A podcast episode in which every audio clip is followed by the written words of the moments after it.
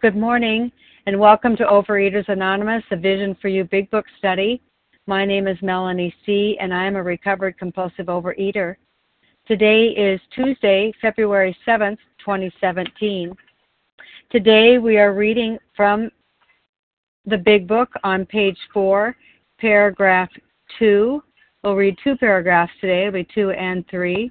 And today's readers are the 12 Steps, Laura A., the 12 Traditions, Leslie M., and reading the text this morning will be Eileen M., Rachel W., and Lisa H. The reference number for yesterday, Monday, February 6, 2017, is 9574. 9574. The OA Preamble. Overeaters Anonymous is a fellowship of individuals who shared through shared experience, strength, and hope, are recovering from compulsive overeating. We welcome everyone who wants to stop eating compulsively. There are no dues or fees for members. We are self supporting through our own contributions, neither soliciting nor accepting outside donations. OA is not affiliated with any public or private organization, political movement, ideology, or religious doctrine. We take no position on outside issues. Our primary purpose is to abstain from compulsive eating and compulsive food behaviors and to carry the message of recovery through the 12 steps of OA to those who still suffer. Our sole purpose. OA's fifth tradition states each group has but one primary purpose to carry its message to the compulsive overeater who still suffers. At a Vision for You Big Book study, our message is that people who suffer from compulsive overeating can recover through abstinence and the practice of the 12 steps and 12 traditions of Overeaters Anonymous. I will now ask Laura A. to please read the 12 steps. Laura A., please press star 1.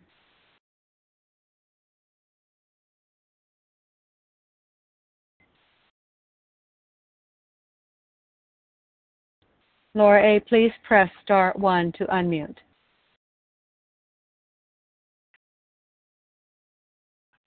Hi, this is Laura Can you hear me now? I can. Good morning to you. Okay, Thank this you. is Laura, Laura A. from New Hampshire, recovering compulsive overeater. The 12 steps. One, we admitted we were powerless over food, that our lives had become unmanageable. Two, came to believe that a power greater than ourselves could restore us to sanity. Three, made a decision to turn our will and our lives over to the care of God as we understood Him. Four, made a searching and fearless moral inventory of ourselves. Five, admitted to God, to ourselves, and to another human being the exact nature of our wrongs. Six, were entirely ready to have God remove all these defects of character. Seven, humbly asked Him to remove our shortcomings 8. Made a list of all persons we had harmed and became willing to make amends to them all. 9. Made direct amends to such people wherever possible, except when to do so would injure them or others. 10. Continued to take personal inventory and when we were wrong, promptly admitted it. 11. Sought through prayer and meditation to improve our conscious contact with God as we understood Him, praying only for knowledge of His will for us and the power to carry that out. 12. Having had a spiritual awakening as the result of these steps, we try to carry this message to compulsive overeaters and to practice these principles in all our affairs. And I pass. Thanks, Laura A. I will now ask Leslie M. to read the 12 traditions. Good morning, Melanie. Thank you for your service. This is Leslie M., uh, a recovered compulsive overeater. The 12 traditions. 1. Our common welfare should come first personal recovery depends upon OA unity. Two, for our group purpose, there is but one ultimate authority, a loving God as he may express himself in our group conscience. Our leaders are but trusted servants, they do not govern. Three, the only requirement for OA membership is a desire to stop eating compulsively. Four, each group should be autonomous except in matters affecting other groups or OA as a whole. Five, each group has but one primary purpose to carry its message to the compulsive overeater who still suffers. 6. An OA group ought never endorse, finance, or lend the OA name to any related facility or outside enterprise, lest problems of money, property, and prestige divert us from our primary purpose. 7. Every OA group ought to be fully self supporting, declining outside contributions. 8. Overeaters Anonymous should remain forever non professional, but our service centers may employ special workers. 9. OA, as such, ought never be organized, but we may create service boards or committees directly responsible to those they serve. 10. Overeaters Anonymous has no opinion on outside issues, hence, the OA name ought never be drawn into public controversy. 11. Our public relations policy is based on attraction rather than promotion. We need always maintain personal anonymity at the level of press, radio, films, television, and other public media of communication. 12. Anonymity is the spiritual foundation of all these traditions, ever reminding us to place principles before personalities.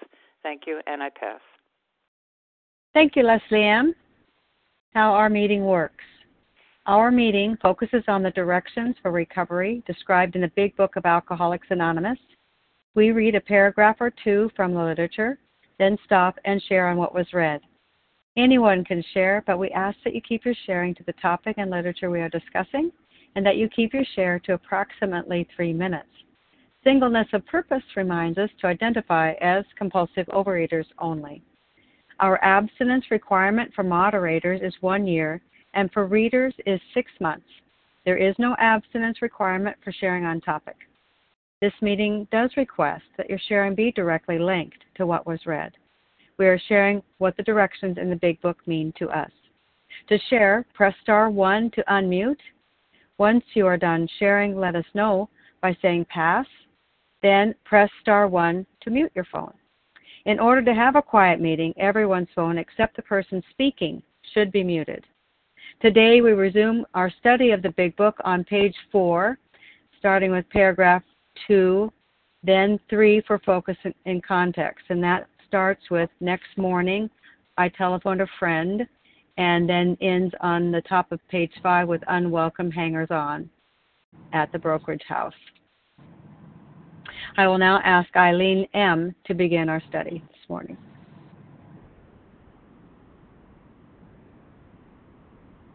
Star one, Eileen.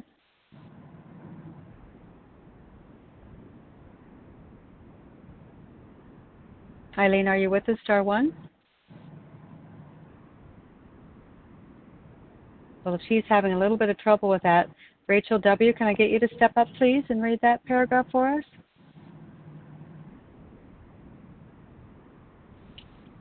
Hi, this is Rachel W. Hi, thank you. Would you be able to go with that page, uh, paragraph two and three for us, please? Yes, uh, no problem. Thanks. Thank you. This is hi. Good morning, Melanie. Thanks for your service. Um, next morning, I telephoned a friend in Montreal. He had plenty of money left and thought I had better go to Canada. By the following spring, we were living in our custom style. I felt like Napoleon returning from Elba. No Saint Helena for me, but drinking caught up with me again, and my generous friend had to let me go. This time, we stayed broke. We went to live with my wife's parents. I found a job, then lost it as the result of a brawl with a taxi driver. Mercifully, no one could guess that I was to have no real employment for five years or hardly draw a sober breath. My wife began to work in a department store, com- coming home exhausted to find me drunk. I became an unwelcome hanger on at brokerage places. Okay, so good morning, everyone. Thanks again, Melanie, for your service and for everyone on the line. And um, this is Rachel Delby, recovered compulsive overeater calling from New York. Um, so, you know, we've been discussing Bill's story, and so much is coming up for me regarding the unmanageability of this disease that he spells out so clearly in these paragraphs. And um, and I'm always, you know, this section always takes me back to the movie My Name Is Bill W. Because those are like the vivid, vibrant scenes, you know. And um, I remember, you know, one of my favorite scenes is he's standing by the window and he's describing life with liquor. And he's describing that he can go a few days without it. You know there is such a thing as putting it down but in those moments all the fear and all the depression and you know all the feelings of worthlessness they just come to the surface and it's just too much to bear. And he just can't take himself anymore and so he ends up drinking again. And and in spite of you know promising it to himself and to his wife and you know he just can't do anything more. You know he can't he can't he can't put it down. And um and and then he he goes on to just describe the places you know this alcohol takes him i mean they're living with his parents. How demoralizing is that? And um and the fact that this affects his career i know it affected mine. I was in the rooms for 10 years before i really knew what my higher power could do for me. And I remember during that time, yes, I was recovered. Yeah, I looked great. And I was even sponsoring and starting meetings, and I was being called on to speak and having all this whole, but the whole thing just fed more of my control. I controlled my sponsees. I controlled, uh, my control was out of hand. Um, my ego was out of hand. And it just, it reflected in my workplace as well. Um, so this is a really, insidious thing and yet he's standing by the window and i remember he looks at her and he says and you know the most insane thing is that in this moment right now the only thing i want is another drink. And i know that so clearly because i've seen unmanageability in my life with with phys- physical unmanageability and in other ways. And i was just and i was just wanting more and more food. But you know what brought me back ultimately? What really brought me back into this abstinence? Because when i went into my relapse a few years ago i didn't gain back much weight. I i mean 30 pounds it's a lot but you know for a person who lost a 100 that's not bad but for me, what really brought me back was really, really getting how deadly this disease is, not on a physical level, but on a, a mental, emotional, spiritual, the havoc it was wreaking in my life. And today, as a result directly of this program, of this meeting, today as a result. I have an entirely different life. I've never met so many of you, but you are all so integral to my recovery and to the new life I have today, where it's about putting down the food, but it's about leaning into the steps. And Rachel, Del- I'll end with this. Rachel W's steps used to look like step one was unmanageability, and step two was the food. And now, thank God, you know i'm coming into the, this this process of, of really understanding the steps through this text and i am so so grateful. So thank you for allowing me to share. Thank you rachel w. We are now reading and sharing on page four paragraph three that goes over to the top of page five and it starts with we went to live with my wife's parents and ends with hanger on at brokerage places. Who would like to share on that paragraph? Harlan Eileen M. It's Larry. Hi, Harlan. Hi, Eileen. Hi, Larry. Anyone else? Nancy Yara. Vasa. Hi, Nancy and Vasa. Let's start with that, please, and we will begin with Harlan G. Good morning. Thank you. Thank you, Melanie, and thank you, Team Tuesday, for your service. This is Harlan G. I'm a recovered compulsive overeater in Scottsdale, Arizona. We are talking now about spring slash summer of 1930. And Bill Wilson was certainly not the choice that the Burnhams had for their daughter Lois. Bill was slightly younger than Lois, and when Bill was drinking, Dr. Burnham just couldn't stand it. Lois had an ectopic pregnancy, and she was bleeding to death, and she called her dad to come and her dad, the physician, came to the house. He was a gynecologist, not a gynecologist, a gynecologist. But anyway, he comes to the house, and Lois is hemorrhaging terribly. She's bleeding, and he is going to take his daughter to the hospital. And they leave a note for Bill Wilson meet us at the hospital. This is at 7 o'clock in the evening eight, nine o'clock the next morning, he shows up at the hospital. He stinks to high heaven. He hasn't shaved. He's filthy dirty. He smells from beer slash vomit slash urine. He comes to the hospital drunk, and Dr. Burnham is beside himself. And when Bill was doing very, very well, he was not always a nice guy about it when he would get drunk and he was doing well, he would really rub it in the Burnham's face. So, needless to say, they had no use for their son in law. And here they are in 1930, spring slash summer of 30. They're going to live with the Burnhams, just what Bill wanted to do. Oy vey. Then he finally gets a job. He gets home. He tells Lois he's got this job. And in a drunken rage, he gets into a fight, a fist fight with a taxi driver, and the job disappears. And he is at the absolute, he's beginning the abyss of his alcoholism. He is in an extremely unhappy situation. He is not going to get sober until December of 34. This is 30. So it's almost five years until he's going to get sober. And this is the environment that he's coming home to every single day. And this is the situation that he's in, and he's getting drunker and drunker and drunker. And in the following couple of pages here, we're going to see the roller coaster ride that he's going to take, just like I did and just like we all did, into the abyss of his addiction. And with that, I'll pass. Thank you. Thank you, Harlan G. Eileen M., press star one, please.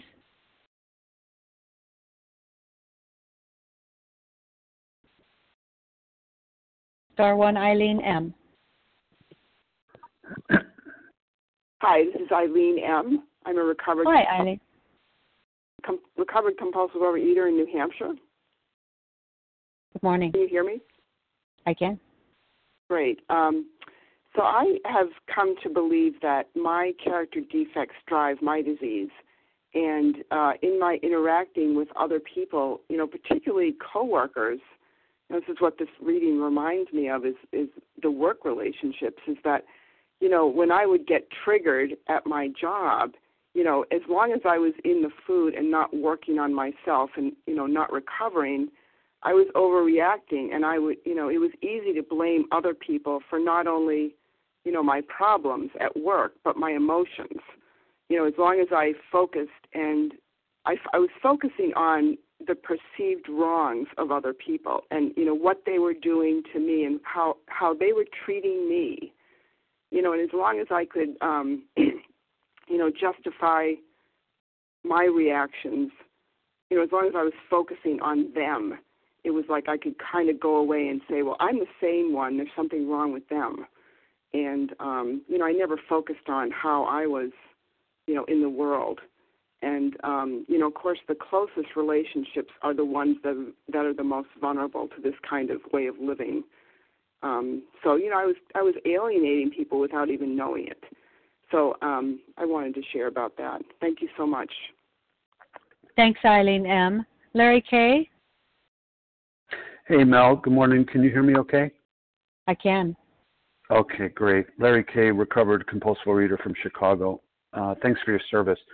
So we're seeing the progression of the disease in Bill's life as he's continuing to struggle to, to try to take some control.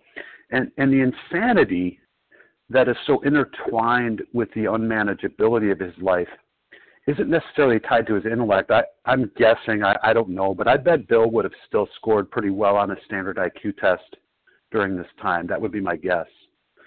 Um, rather, what the alcohol is doing is the alcohol owns him, and it's driving Bill to do things that were irrational and were really a reflection of the instability of his thinking. Remember, all action is born in thought. So alcohol is distorting his thinking despite all desire to live better. You know, Twinkies, ho hos, they distorted my thinking. And this distorted thinking is a vicious loop of destruction. So the distorted thinking feeds my desire to compulsively eat, despite the, the horrible negative consequences.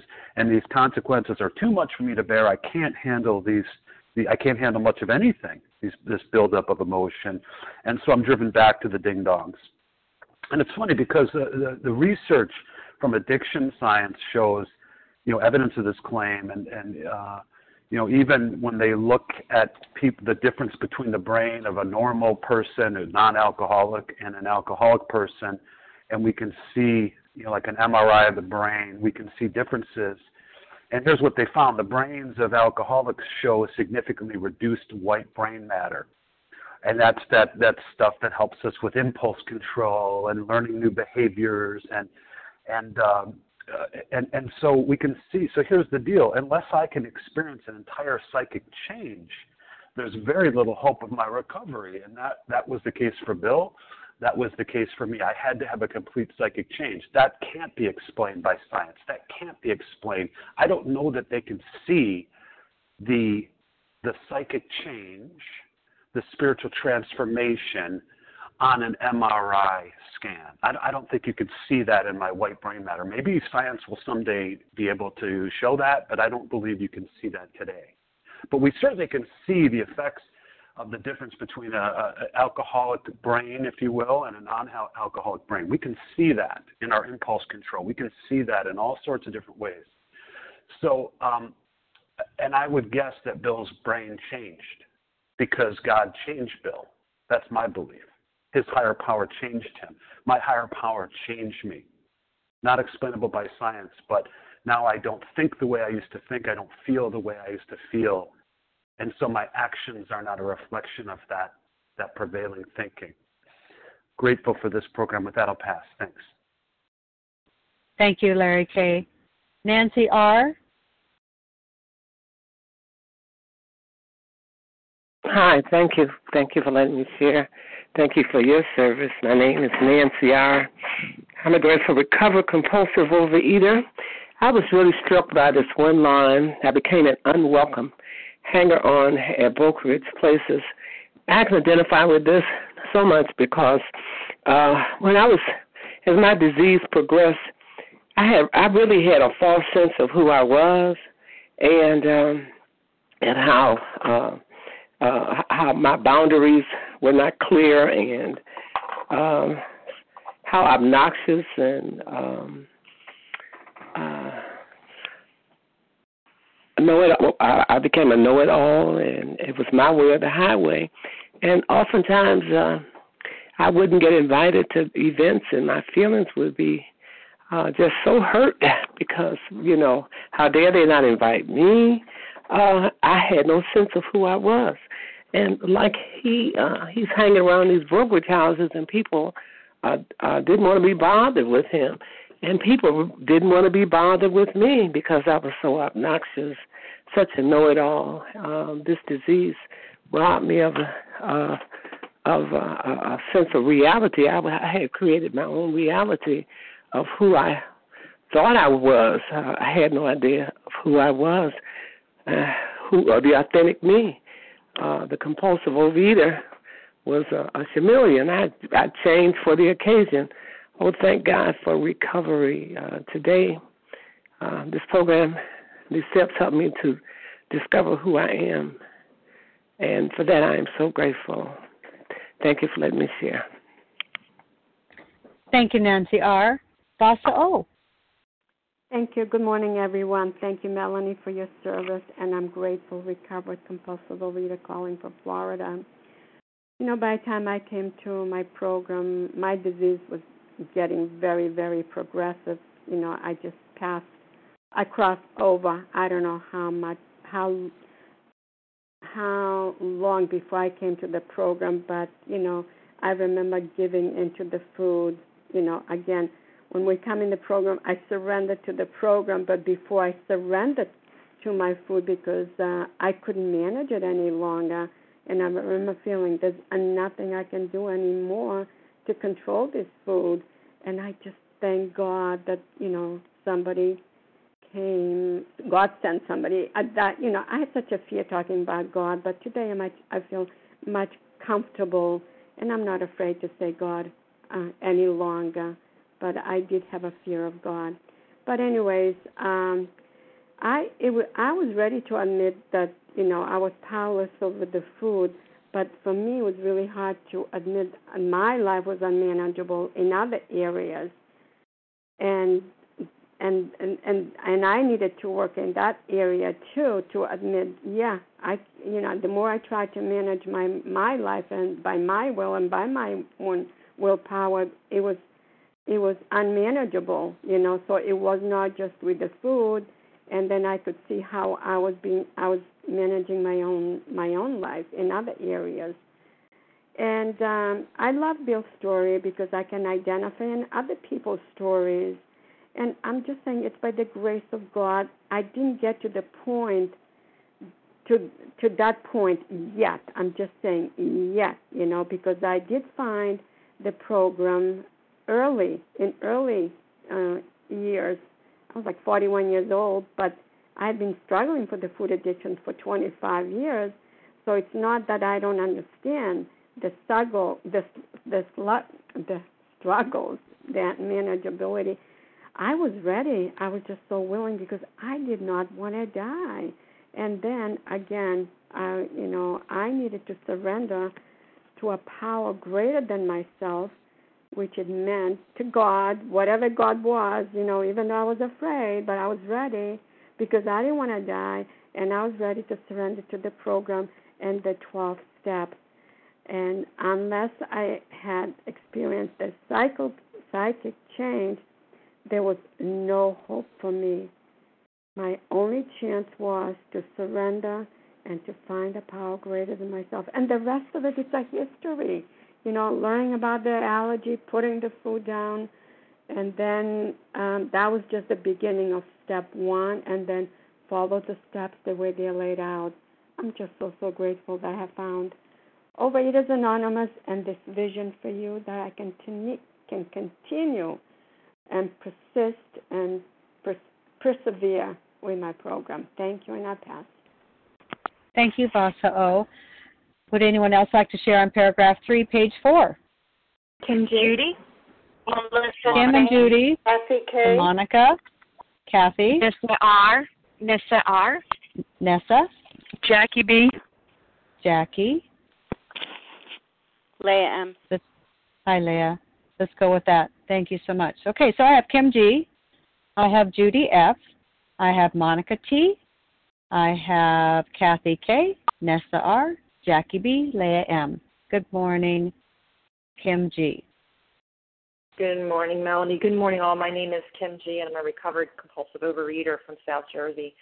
What a beautiful story. I think it's important, I don't know if it's been mentioned yet, that this is a man talking about his progression of his illness who is recovered. He has an objectivity because of his being recovered that this is not the story he would have told if he was still drinking. And unfortunately, in my experience, there's a lot of, you know, in AA and OA and many stories, what we hear are people who are still drinking telling their stories. So it's great to hear it from that perspective of a recovered person. And I'm just going to kind of compare some of the pages that we have. We talked about on page one love and applause and now he's being described as an unwelcome hanger on. We heard in a couple pages before he has this sumptuous apartment, and now he's living in his in law's house. We heard about his success when he arrived, the tune of paper millions, and now he's talking about having no real employment. I mean, look what this disease is dragging him down on. He says he mercifully no one could guess. Now, I, I'm going to guess that maybe that's not true. I don't know about you, but I always thought, you know, if, if I'm not eating in public, then people aren't going to notice I'm fat.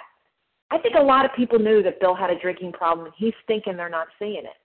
You know, I remember in college, um, we had like a each floor had its own washers and dryers, and it was kind of customary that if you went there and the washer or the dryer was off, you would just throw the person's clothing on top of the washer and dryer. And I used to sit there while I was doing my laundry because I was so terrified that someone would do that and someone could see how large my underwear was because they didn't see it otherwise. I was under the impression if people didn't see the size of my clothing, they wouldn't see the size of my body. You know, I'm thinking of other memories in my last relapse, which I'm in five years, and I was in graduate school, and I had to walk up three flights of stairs. And every flight, I would pretend I forgot something, or I'd look in my purse or in my book bag, because I couldn't walk up more than a flight of stairs without having to stop and catch my breath, and I was so embarrassed.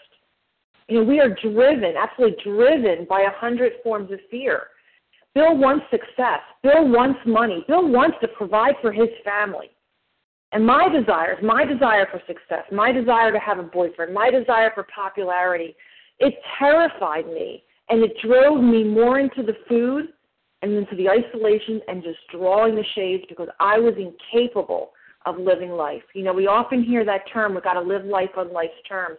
I have to tell you, that's what we're describing right now is living life on life's terms. It's power, it's prestige, it's property, it's self propulsion. That's what killed me was living life on life's terms. What I've had to learn through these 12 steps is how do I live life through God's terms? How do I live life where I align my will with God so that I can live in harmony with the rest of the world? And we will see Bill learn to do that after page eight. Thank you very much. Thank you, Kim G. Judy F., star one. Thank you, Melanie. This is Judy F. I'm a compulsive overeater recovered in Massachusetts and have a snow day today. Grateful for that to be here. And I'm just going to set the timer. so, wow, I I can so relate to this paragraph and to Bill's story of the progression of the disease and how everything important to me the the disease took over. Um, I was always before, um, you know, when I could quote control the food. Um, my work ethic was really strong work ethic, and the the the more uh, progressive my disease, my my work ethic just went right down the tubes, and it was all about getting the food and then how to get rid of the consequences of the food. And I had been um, laid off, quote laid off, three times, but it was really letting go because of my performance. And the last time it, you know, just the disease just totally took over my life and um I was in sales and I was making up, you know, just the, the dishonesty in order to get what I wanted. Um so I would binge at night and then um to get rid of it I would exercise during the day so I would make up um these proposals for makeup uh you know that these companies that didn't exist or I'd go to a drive to a office park and write down the company names and say I had I, I had seen them and made up proposals to these companies that were not looking for phone systems so that I could go to the the gym or um I had someone I could play tennis with just to you know that um the exercise bulimia that I had. And then the laxative use and calling in sick and just anything to uh, it just ran my life. And um and it just the, the dishonesty but i i couldn't help it. And i would say okay today i'm going to have an honest day's work.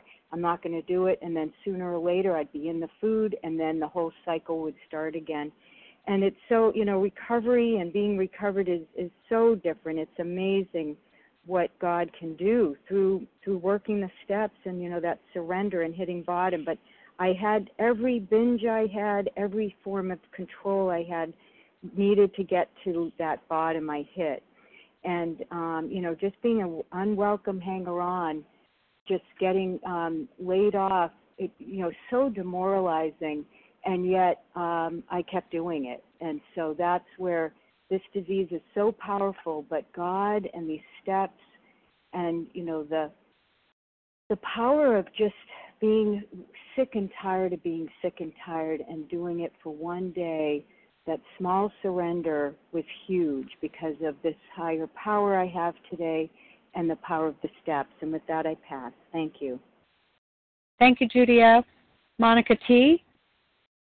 Good morning, Melanie. Good morning, everyone. My name is Monica T., and I'm a recovered compulsive overeater in Florida. So here we are in Bill's story and this whole chapter is about the progression of this nasty, nasty disease. And so, so far we've seen that he's he's um, progressed down into isolation. He's lost uh, lost friends. Uh, we've seen deterioration of his marriage. We've seen other delusions he's had. We've seen him being fired, loss of employment. And how here in this paragraph, what I see here is humiliation um, you know, Bill was a real prideful man. And I just can't imagine how humiliating this must have been to him. Here we are back in the 19 early 30s here, we're saying, or in the early 30s. And you know, the man was the provider of the home.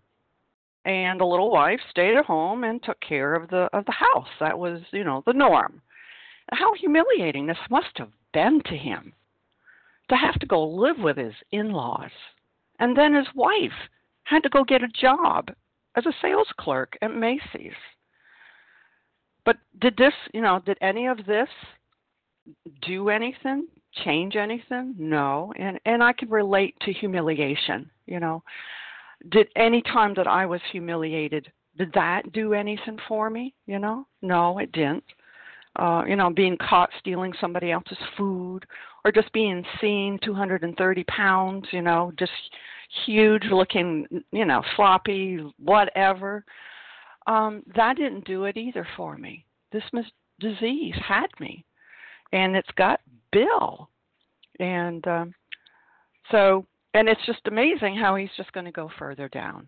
But thank God we have a solution. Thank God I have found a solution. You know, OA, the 12 steps, working the steps. And with that, I pass. Thank you. Thank you, Monica T. Kathy K. Good morning, Melanie. Thank you for your service. This is Kathy K. Recovered in Boston. Um, what comes to my mind here uh, after listening to the wonderful shares before me um, is that I was at the height of my disease and thinking I was just fine. Uh, the extraordinary denial and dishonesty, um, I never realized until right now how deep it went. I thought I was fine because I still had a good job. I still had my family intact. I wasn't hugely overweight. But the truth was, which I began to see, um, was that I was killing myself with food. I was a type 1 diabetic, and my blood sugars were in the 400s, 500, and I could not stop eating. I was irritable and discontent with my husband and my young son, and uh, run, ran, running havoc in the household. And the bottom line was anxiety was my dominant emotion always anxiety and fear. There was very little else, although resentment also popped up a lot. Um, you know, um, I think the scariest thing for me about this disease is that it can go unnoticed for so long. Um, and I'm so grateful we review this and we share our own experience to keep the memory alive. Um, I'm not sure if I didn't keep reading Bill's story and working with sponsees and reflecting on my own experience, uh, that if I didn't do those things through working the 12 steps on a daily basis, I could easily go into denial again. Um, so I'm so grateful we're back at this part of the book.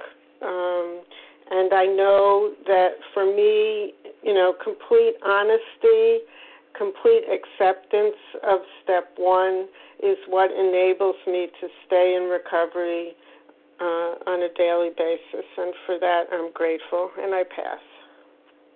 Thank you, Kathy K. Nessa R.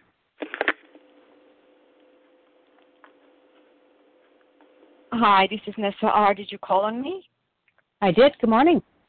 Oh, great. I was unmuting, so I didn't hear it. Good morning, Vision for You. This is Nessa R., a recovered compulsive overeater in Toronto, Canada. Um, so uh, we're seeing the progression of Bill's disease, and um, one of the manifestations are is um, his, um, I guess, quote unquote, ability to control his intake of alcohol at times and, uh, and achieve, you know, periods of sobriety until he cannot do it anymore. And then just throws up his hands in the air and settles for the the oblivion um, and the numbing effect of alcohol. Um, and, and that's the way it was for me. I um, I was at the checkout line at the store yesterday, and I saw uh, a magazine, an Oprah magazine, and it said something along the lines of, you know, with her in the cover, I have made uh, peace with food. And, um, you know, we've seen her publicly gain weight, lose weight, gain weight, lose weight many, many, many times, as was the case for me. And I also made peace with food so many times in my life, either because I had found the right diet, the right um, regimen of exercise, the right method, like, you know, starving so that I could shed, you know, 20 pounds in one week, um, uh, purging and all that kind of stuff. And I did that until I couldn't do it anymore. And then, of course, um, the weight came back with a vengeance. And then at that time, at those times, I, I, I would again make peace with food, but now it was in the sense of, well, you know, if I'm not going to be thin, I might as well be fat and eat and be happy, you know, settling for for the so-called fat serenity. But the truth is that um, never at any of those times, whether I was I was uh, controlling the food or the food was controlling me, um, I had really not made peace with the food. Um, I was just in the throes of the powerlessness and unmanageability of this disease, and this is where Bill finds himself now. Um, and you know, how many times do we have to do that until we get we get desperate enough until we're in enough pain that we can say, I cannot live this way anymore. I cannot live controlling the food, and I cannot live um, giving myself over entirely to the food. Both are too painful. Both are difficult. Both are uncomfortable. And I guess I had to get to a place where the pain of not being in the food, uh, oh, sorry, the pain of being in the food was greater than the pain of not being in the food and made me desperate to try things that I have never tried, like, you know, give up um, my sugar and my flour and my coffee and my bagels and all that kind of stuff a hundred percent. And then um, try the steps try the steps honestly according to the big book not only the the ones that i like in the way i like at the times i like but really really truly honestly giving this abstinence thing and this step thing and the god thing an honest chance and then things began to change. And i am not fighting food uh, anymore and now truly i have made peace with food because food is not an issue anymore in my life. You know food is something that i eat for breakfast lunch and dinner to give me energy to function and that's it. And it doesn't really matter what i eat uh, it doesn't matter if it's lettuce and tomatoes or tuna or chicken or it doesn't matter. You know, that is true peace with food and what a blessing um, to live like that and I pass. Thank you, Nessa R. Jackie B., you're next. Hi, thank you, Melanie C. It's Jackie B. from the Bronx. Uh, recover today, one day at a time. Um, I had re I, I like to read before uh I get on to a vision for you and then I heard the shares and stuff. And I find it amazing today how you know it used to be the slightest little thing uh the checkbook didn't balance. Um I lived with my mother and yet I had to pay the rent for my mother. Um I had to give her all the respect of being the mother but I had to be the husband, even though my father was there. Um, I had to be the parent to my parents. Um, may she rest in peace. Um, my father's still alive. He's 80. I'm still an active alcoholic. Um, but yet, I find it so amazing today that working the steps through the big book, being of service to others, I now see a difference. Um, today, you know, when people uh, start to contact me, I start to say, you know what, I'm grateful today that I'm not the Jackie I was. That I can see the manic, the craziness, the um, unmanageability, the uh, false sense of control that I thought I had back then um, compared to today. Today, I count the blessings. The blessings are that, you know, when uh, a glued mousetrap gets stuck to my clothes, I don't go, oh my God, the world's coming to an end. I say, God, you know, help me stay relaxed, comfortable, and calm, and find the solvent. And you know what? I found the solvent right away, and I said, thank you, God, for helping me. You know, or um my husband and my daughter come home on a school night from you know from an evening out in the movies when it's a school night and instead of me, you know, chastising them, I say, you know, it was a school night, and that's all I had to say. And that was it. You know, I am just so grateful. I am, I'm just so grateful to Jackie, I think we lost you. Are you there?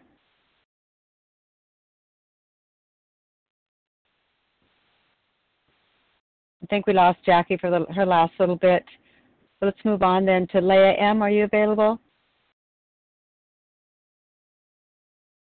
Leah M. Hi, one. Melanie. Thank you so much. Oh. Thank you. Mm-hmm. We went to live with my wife's parents. I found a job, then lost it as a result of a brawl with a taxi driver. Uh, hardly drew a sober breath for five years. Um, you know, I relate to this progression that Bill's writing about here. You know, the disease is tightening the screws on Bill because the truth about addiction is that it always gets worse, it never gets better, and that was true for me. You know, the chains of compulsive overeating were too soft to be felt until they were too hard to be broken. Meaning, this disease wrapped its chains around my neck, you know, and tightened the screws around me um, before I even realized what the heck was going on. Um, I was bowing to the demands of this disease, and you know, as a young person in my late teens, I hardly recognized myself. I mean, I'm not even talking about the physical manifestations of the illness, but like Bill writes, a brawl with a taxi driver. I mean, I was raging, uh, you know, in my bedroom, uh, you know, throwing things against the wall. I mean, what happened to me? You know, I was a smiling, friendly, uh, loving, sweet kid. And all of a sudden, this anger and this uh, bitterness and depression and isolation and suicidal thinking began to bubble up out of me. Um, I was losing control of my vengeance. I couldn't predict when they would end. Um, my life was deteriorating faster than I could lower my standards. Standards. You know, there was no facet of my life that was not being touched by this illness. My school was affected. Any employment that I had was affected. My emotions were being affected. I was not behaving in the way I normally behave. Socially, it was being affected. My relationships were going by the wayside. Financially, I couldn't maintain, you know, uh, a checking account when I went off to college. My life goals were crumbling. My family problems were increasing. Um, and I had the inability to see the reality of my condition, which of course continued to lead me to deny the disease's existence. Um, there were food stains all over my relationships. You know, I just could not manage. I could not manage. My world was getting smaller as the disease was getting bigger and stronger, just like Bill right here. Just like Bill right here. Thank God for the 12 steps that brought in a sense of harmony with the universe and a unity around me, a unity with life uh, that allowed me to become sane once again. And with that, I pass. Thanks. Thank you, Leah M. It looks like time will allow for two, possibly three more. Who would like to share on paragraph three, page four? Melissa C. Lisa H. Leslie Hi, W. Melissa. Hi, Lisa. And I have um, somebody with a W. Who's that? Leslie. Yes. I'll, I'll take those three. Thank you so much. Melissa C., Lisa H., Leslie W. Hi, Melissa. Hi. Good morning, Melanie. Good morning, everyone. It's Melissa C recovered compulsive overeater in New York, and um, you know, what really grabbed me was the hardly drew a sober breath for five years, and um, I could relate to that because, um, you know, as as my disease progressed, um, it it grew from, you know, occasional binging, binging on the weekend, binging just at night, binging just after work, um, to waking up in the morning, you know, and and already I was eating. You know, it was I, I think I was hardly awake before um the food was in my mouth or the plan to get the food was giving me the comfort I needed to get out of bed. You know, and so every morning was physical discomfort, um, you know, terrible heartburn, my stomach hurting, a sour taste in my mouth, full of self hatred, um, cursing the clothes in my closet, um, and yet I was already planning when I was getting my next fix.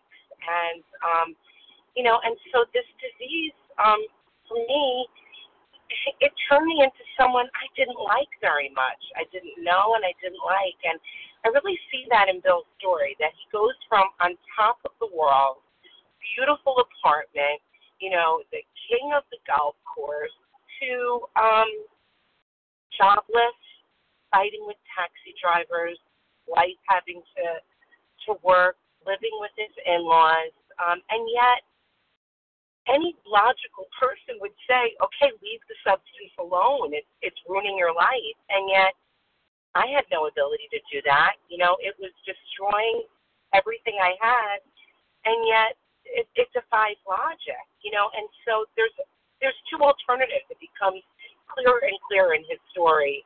My two alternatives are recover, live recovered, or die you know, th- there's no middle of the road, and so, um, you know, it seems so reasonable. Depth of the food, put the food down. I mean, that's the only thing that makes any sense. And um, thank you. With that, I'll pass. Thank you, Melissa. Lisa H., you're next. Good morning. Thank you, Melanie. This is Lisa H., recovered compulsive overeater from Tennessee. And I'm drawn to that same line that said, hardly draw a sober breath. You know, um, here Bill continues to describe the, the depth of his disease. And in reflecting on my own disease, um, I remember how hard it how hard I tried to control my eating. Um, I would make it till about three o'clock in the afternoon, and at that point, I was so restless and irritable um, that the sugar for me was the best choice um, to calm myself um, which of, cur- of course you know worked for about a minute, um, and, and it would set off that this phenomenon of craving, and I would have to go back again and again until the bag was empty. Um, and then, as if nothing happened, I would I'd make dinner and eat that too. Um, I didn't know uh, I didn't know how to deal with this buildup of everyday human emotions, as, as we hear Harlan say. Um, I had no idea about the allergy of the body um, until I started reading this book, this big book, and listening to you all.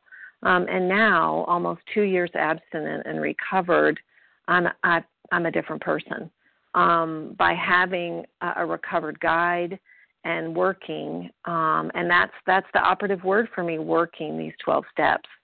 I have a new way of dealing with my everyday feelings, and the mental obsession um, has been lifted, and that's the gift today that I'm grateful for every day. Um, you know, I just have this 24 hour reprieve um, uh, that, it, and I have to continue um, for me, continue to carry this message and to continue to grow and to change um, into the person my higher power wants me to be. Um, and I can only I can only keep it if if I give it away. Um, and that's all. I pass. Thank you. Thank you, Lisa H. Leslie W. You will Thank you. Thank you so much for your service today. This is Leslie W., recovered in Tennessee. Um, you know, I just wanted to kind of pick apart the sentence here, which says, My wife began to work in a department store, coming home exhausted to find me drunk. You know, um, for me, my husband had to really pick up the slack. Um, when my disease was at its worst. And you know, I just thought that I had a weight problem. I didn't think that I haven't had an unmanageability problem. Um, but I look back and I see that I was a prisoner trapped in my own home. Um, I had lost many friends because I couldn't obviously maintain that friendship. Um, it was Groundhog Day every single day. I had a newborn baby at home, and it was just like every morning I woke up dreading the day. And it should have been a beautiful time, but it was a miserable time. Because all I wanted was to be alone with my food. Towards the end, that's all I cared about. I was suicidal. I could not take care of anything. I could not pay bills. I could not manage my own home. Um, my home was chaotic and unorganized. Um, I couldn't make it through the night without eating. I couldn't. I couldn't. I couldn't sleep. Um, I didn't care about anything, my appearance. Um, you know, I did the bare minimum to survive and to take care of my son, and that was it. Um, but today, I, I wake up every morning and I commune with my higher power. I love being present in my life, and I have a good marriage, and I have two sweet, lovely boys that I just um I'm getting emotional because of all the gifts that this program has given me. And uh, if you're new to this program, don't quit. Don't give up. Don't give up because there is beauty at the end of that pain. I promise you. With that, I pass. Thank you very much, Leslie W. And thank you for all that shared this morning. It is the end of our meeting. Please join us for a second unrecorded hour of study immediately following closing. We will now close with a reading from the Big Book on page 164, followed by the Serenity Prayer. Will Lisa H. please read page 164, A Vision for You? Thank you, Lisa H. Um, uh, our book is meant to be suggestive only. We realize we know only a little. God will constantly disclose more to you and to us. Ask Him in your morning meditation what you can do each day for the man who is still sick. The answers will come if your own house is in order. But obviously, you cannot transmit something you haven't got. See to it that your relationship with Him is right, and great events will come to pass for you and countless others. This is the great fact for us. Abandon yourself to God as you understand God. Admit your faults to Him and to your fellows. Clear away the wreckage of your past Give freely of what you find and join us. We shall be with you in the fellowship of the Spirit, and you will surely meet some of us as you trudge the road of happy destiny. May God bless you and keep you until then.